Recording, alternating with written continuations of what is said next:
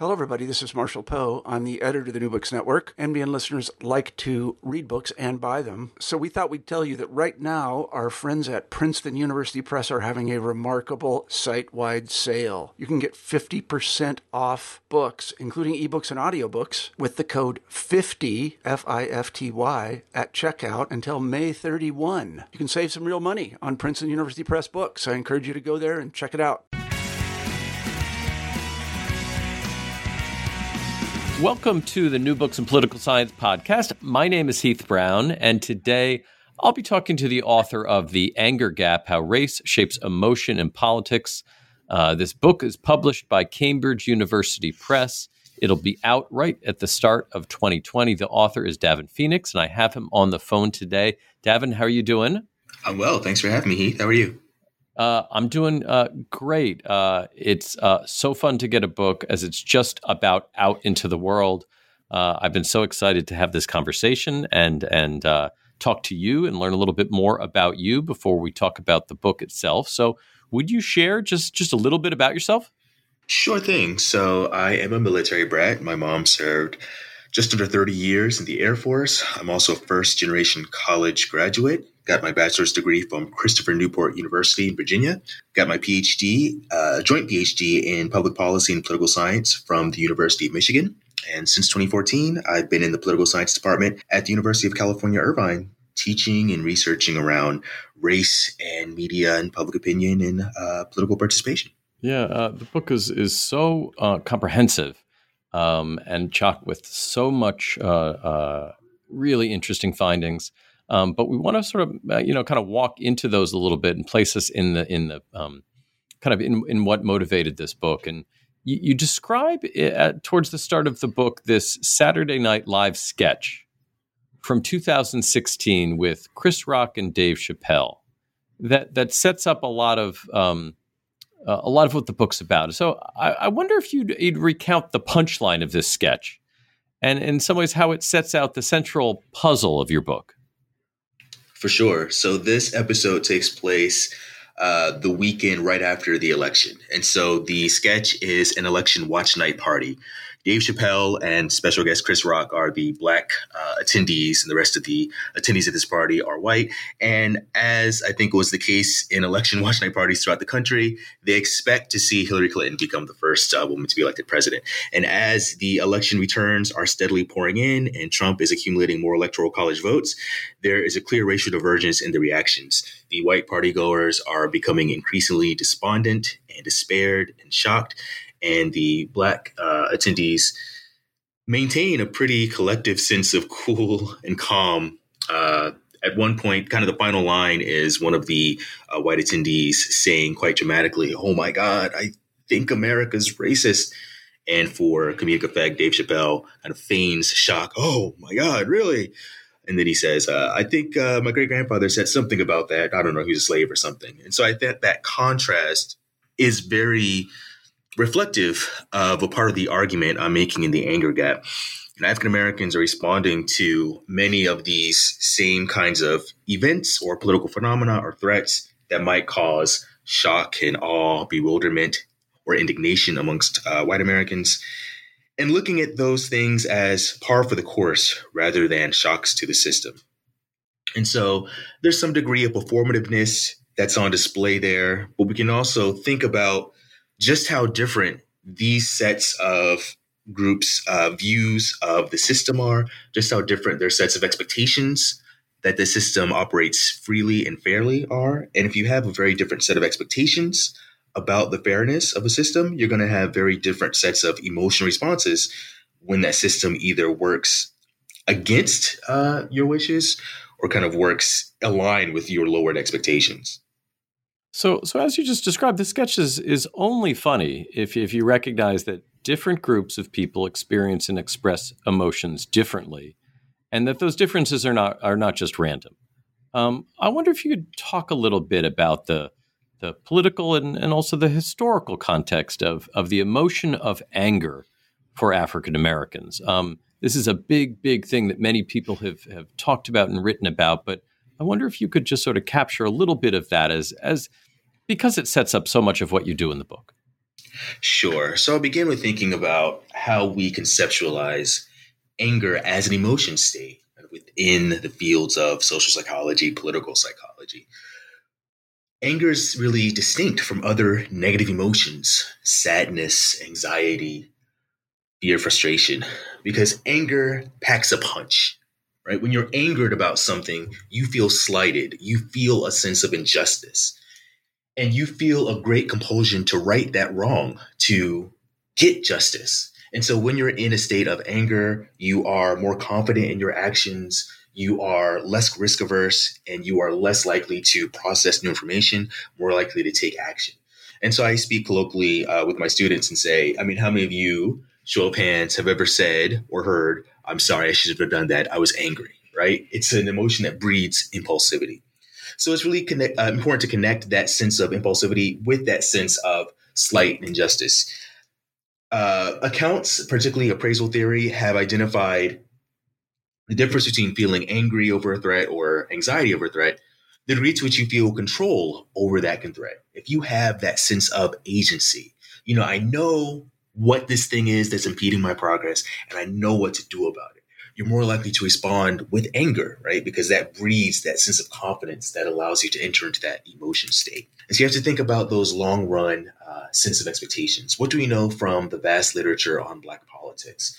Uh, African Americans are generally less satisfied with politics. They're generally less trusting of politics. And we're not talking about simply individual regimes or figures. We're talking about less trust in the system itself. That matters, right? We also think about ways in which we measure agency and ways in which I try to challenge those measurements. African Americans, despite having those lower levels of trust, despite having lower satisfaction with the operations of politics, often do still express great deal of agency. And so they're not necessarily looking at the lack of responsiveness to Black demands collectively as a product of their own inadequacies. They're looking at that disconnect between what they want and what they get as symptomatic of a faulty system. And so I argue that idea of viewing the system as just eternally faulty kind of takes away some of that indignation that could arise when any of these threats emerge because if you don't expect anything different, how can you really be angry? Frustrated, for sure. Dissatisfied, yes, but not angry because your sense of expectation primed you to already expect this negative outcome or this threat to emerge in the first place. And so I argue instead of anger that's emerging, we see the sense of resignation. Well, what else would I expect from a system that I believe is largely irrevocably broken? I think that's what we see on display in that SNL sketch, right? Chappelle and Rock showing that sense of resignation. Yeah, this is an unfortunate outcome, uh, but it's not one that we wouldn't expect. And so we have mechanisms and means of processing this and of navigating this, but those processes and those means don't necessarily entail us getting up in arms about this threat. And so, one thing that really struck me as I was looking to write the book in earnest was that I wasn't grappling with another cause of this anger gap, which is what are the potential costs or consequences to African Americans of expressing their anger, at least in public spaces? We can think about the long running uh, stereotypes and stigmatizations of the angry black man or the angry black woman, especially thinking about the kind of intersection of race and gender and creating these bounds on who can or cannot express their anger. And so when we think about the history of anger with African Americans, we have to think about the very prolonged story of uh, Black movements and Black individuals and collectives that are looking to challenge that system that they generally view as unresponsive to their interests, being met with very strong pushback, whether that's increased surveillance from the state or increased policing or other forms of delegitimizing or punishing them for expressing that anger. So we think about the history of anger the black within Black uh, America. We're thinking about a very different calculation that many Black individuals are making in comparison to their white counterparts about what's worth getting angry over and what are the potential consequences or blowbacks of showing that anger. So you, you, you look at race and you look at gender. You also look at age, and and there's so much in this book. We're not going to be even able to get to half of it but I, I want to just sort of jump into this and, and let you kind of unpack some of the some of the findings and some of the assertions you make. And so, in looking at age, you write uh, early on in the book, and I'll quote from you: "Younger Black people may feel less burdened by the stigma of being labeled angry while Black." Uh, there's a lot in that sentence. I wonder if you'd unpack that for us just a little bit. Sure. So I did attempt throughout the book to not simply look at race differences in the aggregate, but to try to disaggregate. And I focused just on three cross cutting identities gender, age, which I looked at as uh, under 30 or 30 and above. So, very, you know, rough kind of age breakdown. And then education status, uh, attainment or not of a college degree. And so that point, that quote that you uh, raise speaks to my potential speculation before even diving into the actual trends from the survey data and from uh, the experiments I was able to run. Thinking, okay, if anger is the emotion state, right, that breeds that confidence and impulsivity, uh, then perhaps it is more the domain of younger people who generally, uh, you know, have more of that impulsivity, generally are not thinking in such concrete terms about the potential consequences of their expressions or actions, uh, you know, with the appropriate caveats in place. And so I find that there's not necessarily a life cycle effect with this anger gap. In most instances, in the data that goes back to 1980, I'm finding younger cohorts of African Americans exhibiting similar or same anger gap compared to younger whites as older cohorts, with the exception being when I look at the 2016 data. This particular uh, young black cohort does appear to not exhibit an anger gap and doesn't appear to have kind of a comparable or strong relationship between their anger and their tendency to take political action, specifically insurgent political action. So we're talking protests and maybe boycotting. And so rather than a life cycle effect, because I don't see that uh, kind of pattern for previous generations of young Black people. I think of this as a potential age cohort effect. So I don't necessarily think that this cohort is reflecting, right, that kind of tendency towards impulsivity. I think there might be some other things going on that make this uh, spate or uh, generation of young Black folks distinct from prior generations. And so I try to speculate what that might be is there an effect of spending much of their lives uh, under a black president? Does that shape, even if not substantive expectations of difference, does it give them some kind of symbolic sense of greater incorporation or greater belonging within politics, which gives them that wherewithal to make greater demands on that system? Uh, I do find throughout the book in different spaces a linkage between that anger gap and kind of adherence to Black Christian ethos. And so, with this current cohort of younger Black people being less tethered to the church than previous Black generations, is that working at play and also maybe mitigating that anger gap because they're relying less on the kinds of cues from church and the kind of um, messaging of racial salvation, which makes the positive emotions potentially more impactful. And finally, what are the roles of uh, this new media landscape in shaping Black perceptions of uh, the relationship to the political system and again, what they can and cannot express. So we can think about social media and the ways in which building these virtual communities can, in essence, create a new manifestation of the kind of Black discursive spaces that we saw flourishing uh, in the Reconstruction and post Reconstruction era. So, are we seeing in Black Twitter uh, a kind of resurgence of the kinds of black intellectual exchanges we had in black newspapers, right, in black indigenous institutions and spaces. But beyond social media, we can think about just technology itself. The ability of young black folks to counter mainstream narratives with recording on their iPhone. In what ways does that shape or reshape black people's young black people's relationship to authority? And what degree does that kind of ability to challenge these narratives in real time maybe facilitate uh, the mobilizing effect of anger for this group that we don't necessarily see for other generations of African Americans. Now, there's this fascinating figure, uh, it's either chapter two or chapter three, on race and partisanship. And you compare respondents who you label as not angry and angry. So those are the two categories. And you then compare the likelihood of turning out to vote. I wonder if you could describe what, what you found about the relationship between partisanship, race, and turnout here, and, and maybe briefly what explains these fascinating differences.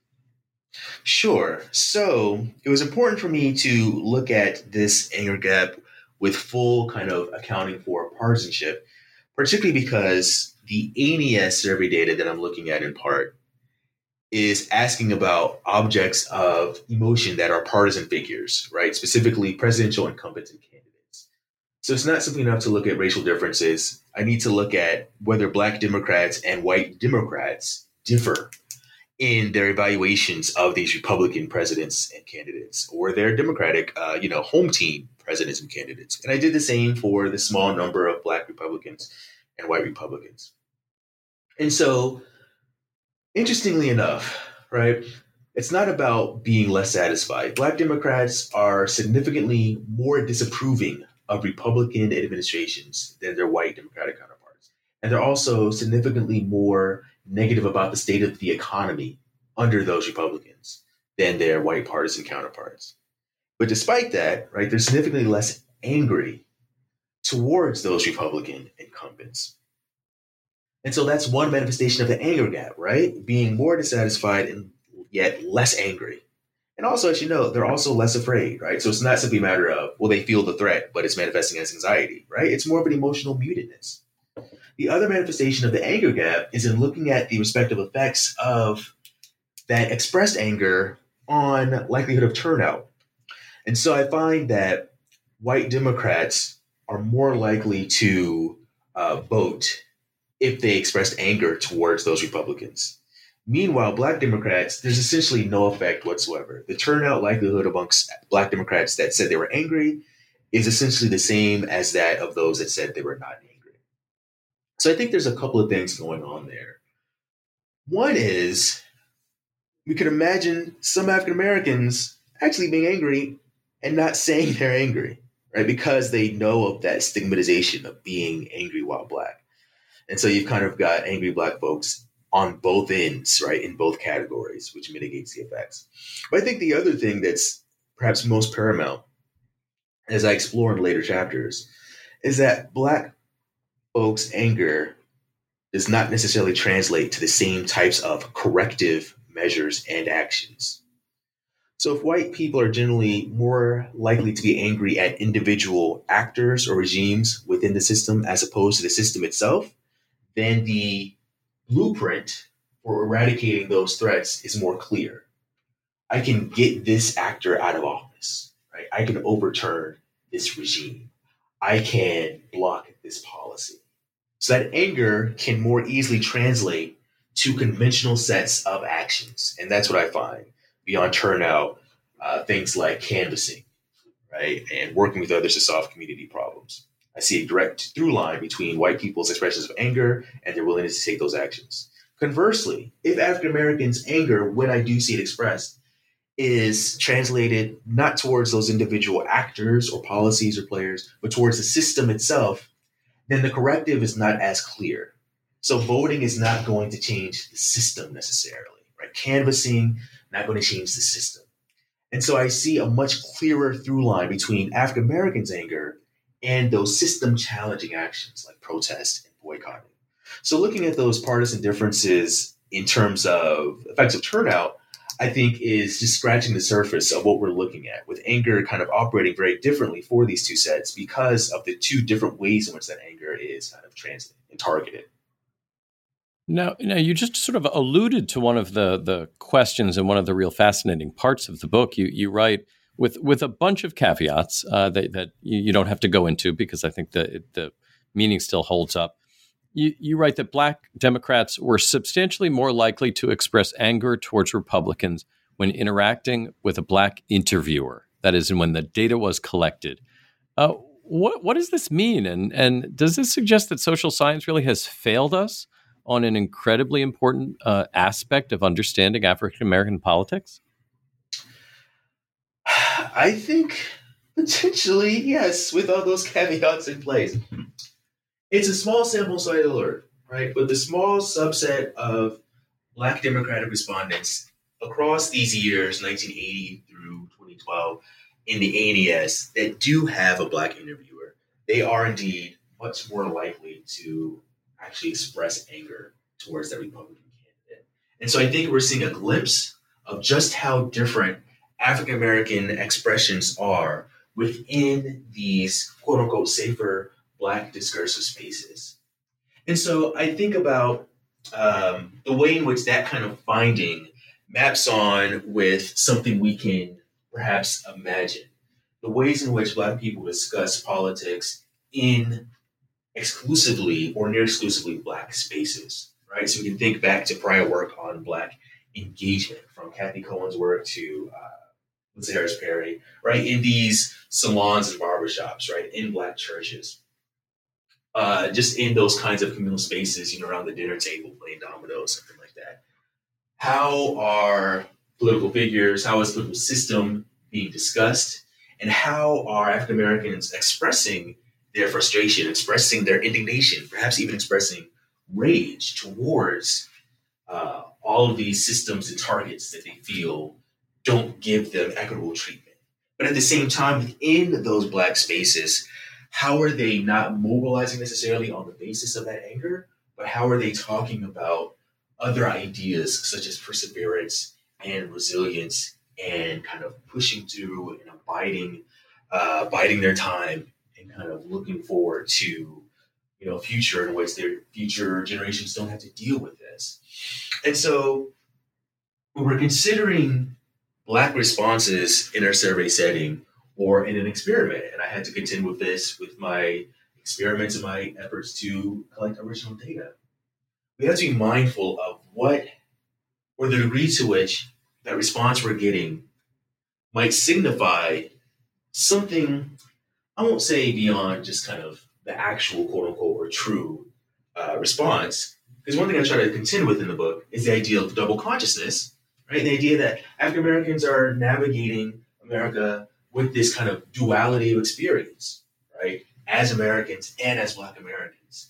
And so what we might see on these surveys are African Americans kind of tapping into that one side of their dualistic kind of navigation, right, as Americans. And if we think about who is offering the survey, who are they interacting with distinctly, we might actually tap into their perceptions of how they're navigating this world as Black Americans. And so, yeah, it's really difficult to think about how conventional measures allow us to tap into uh, the navigation of America as Black people.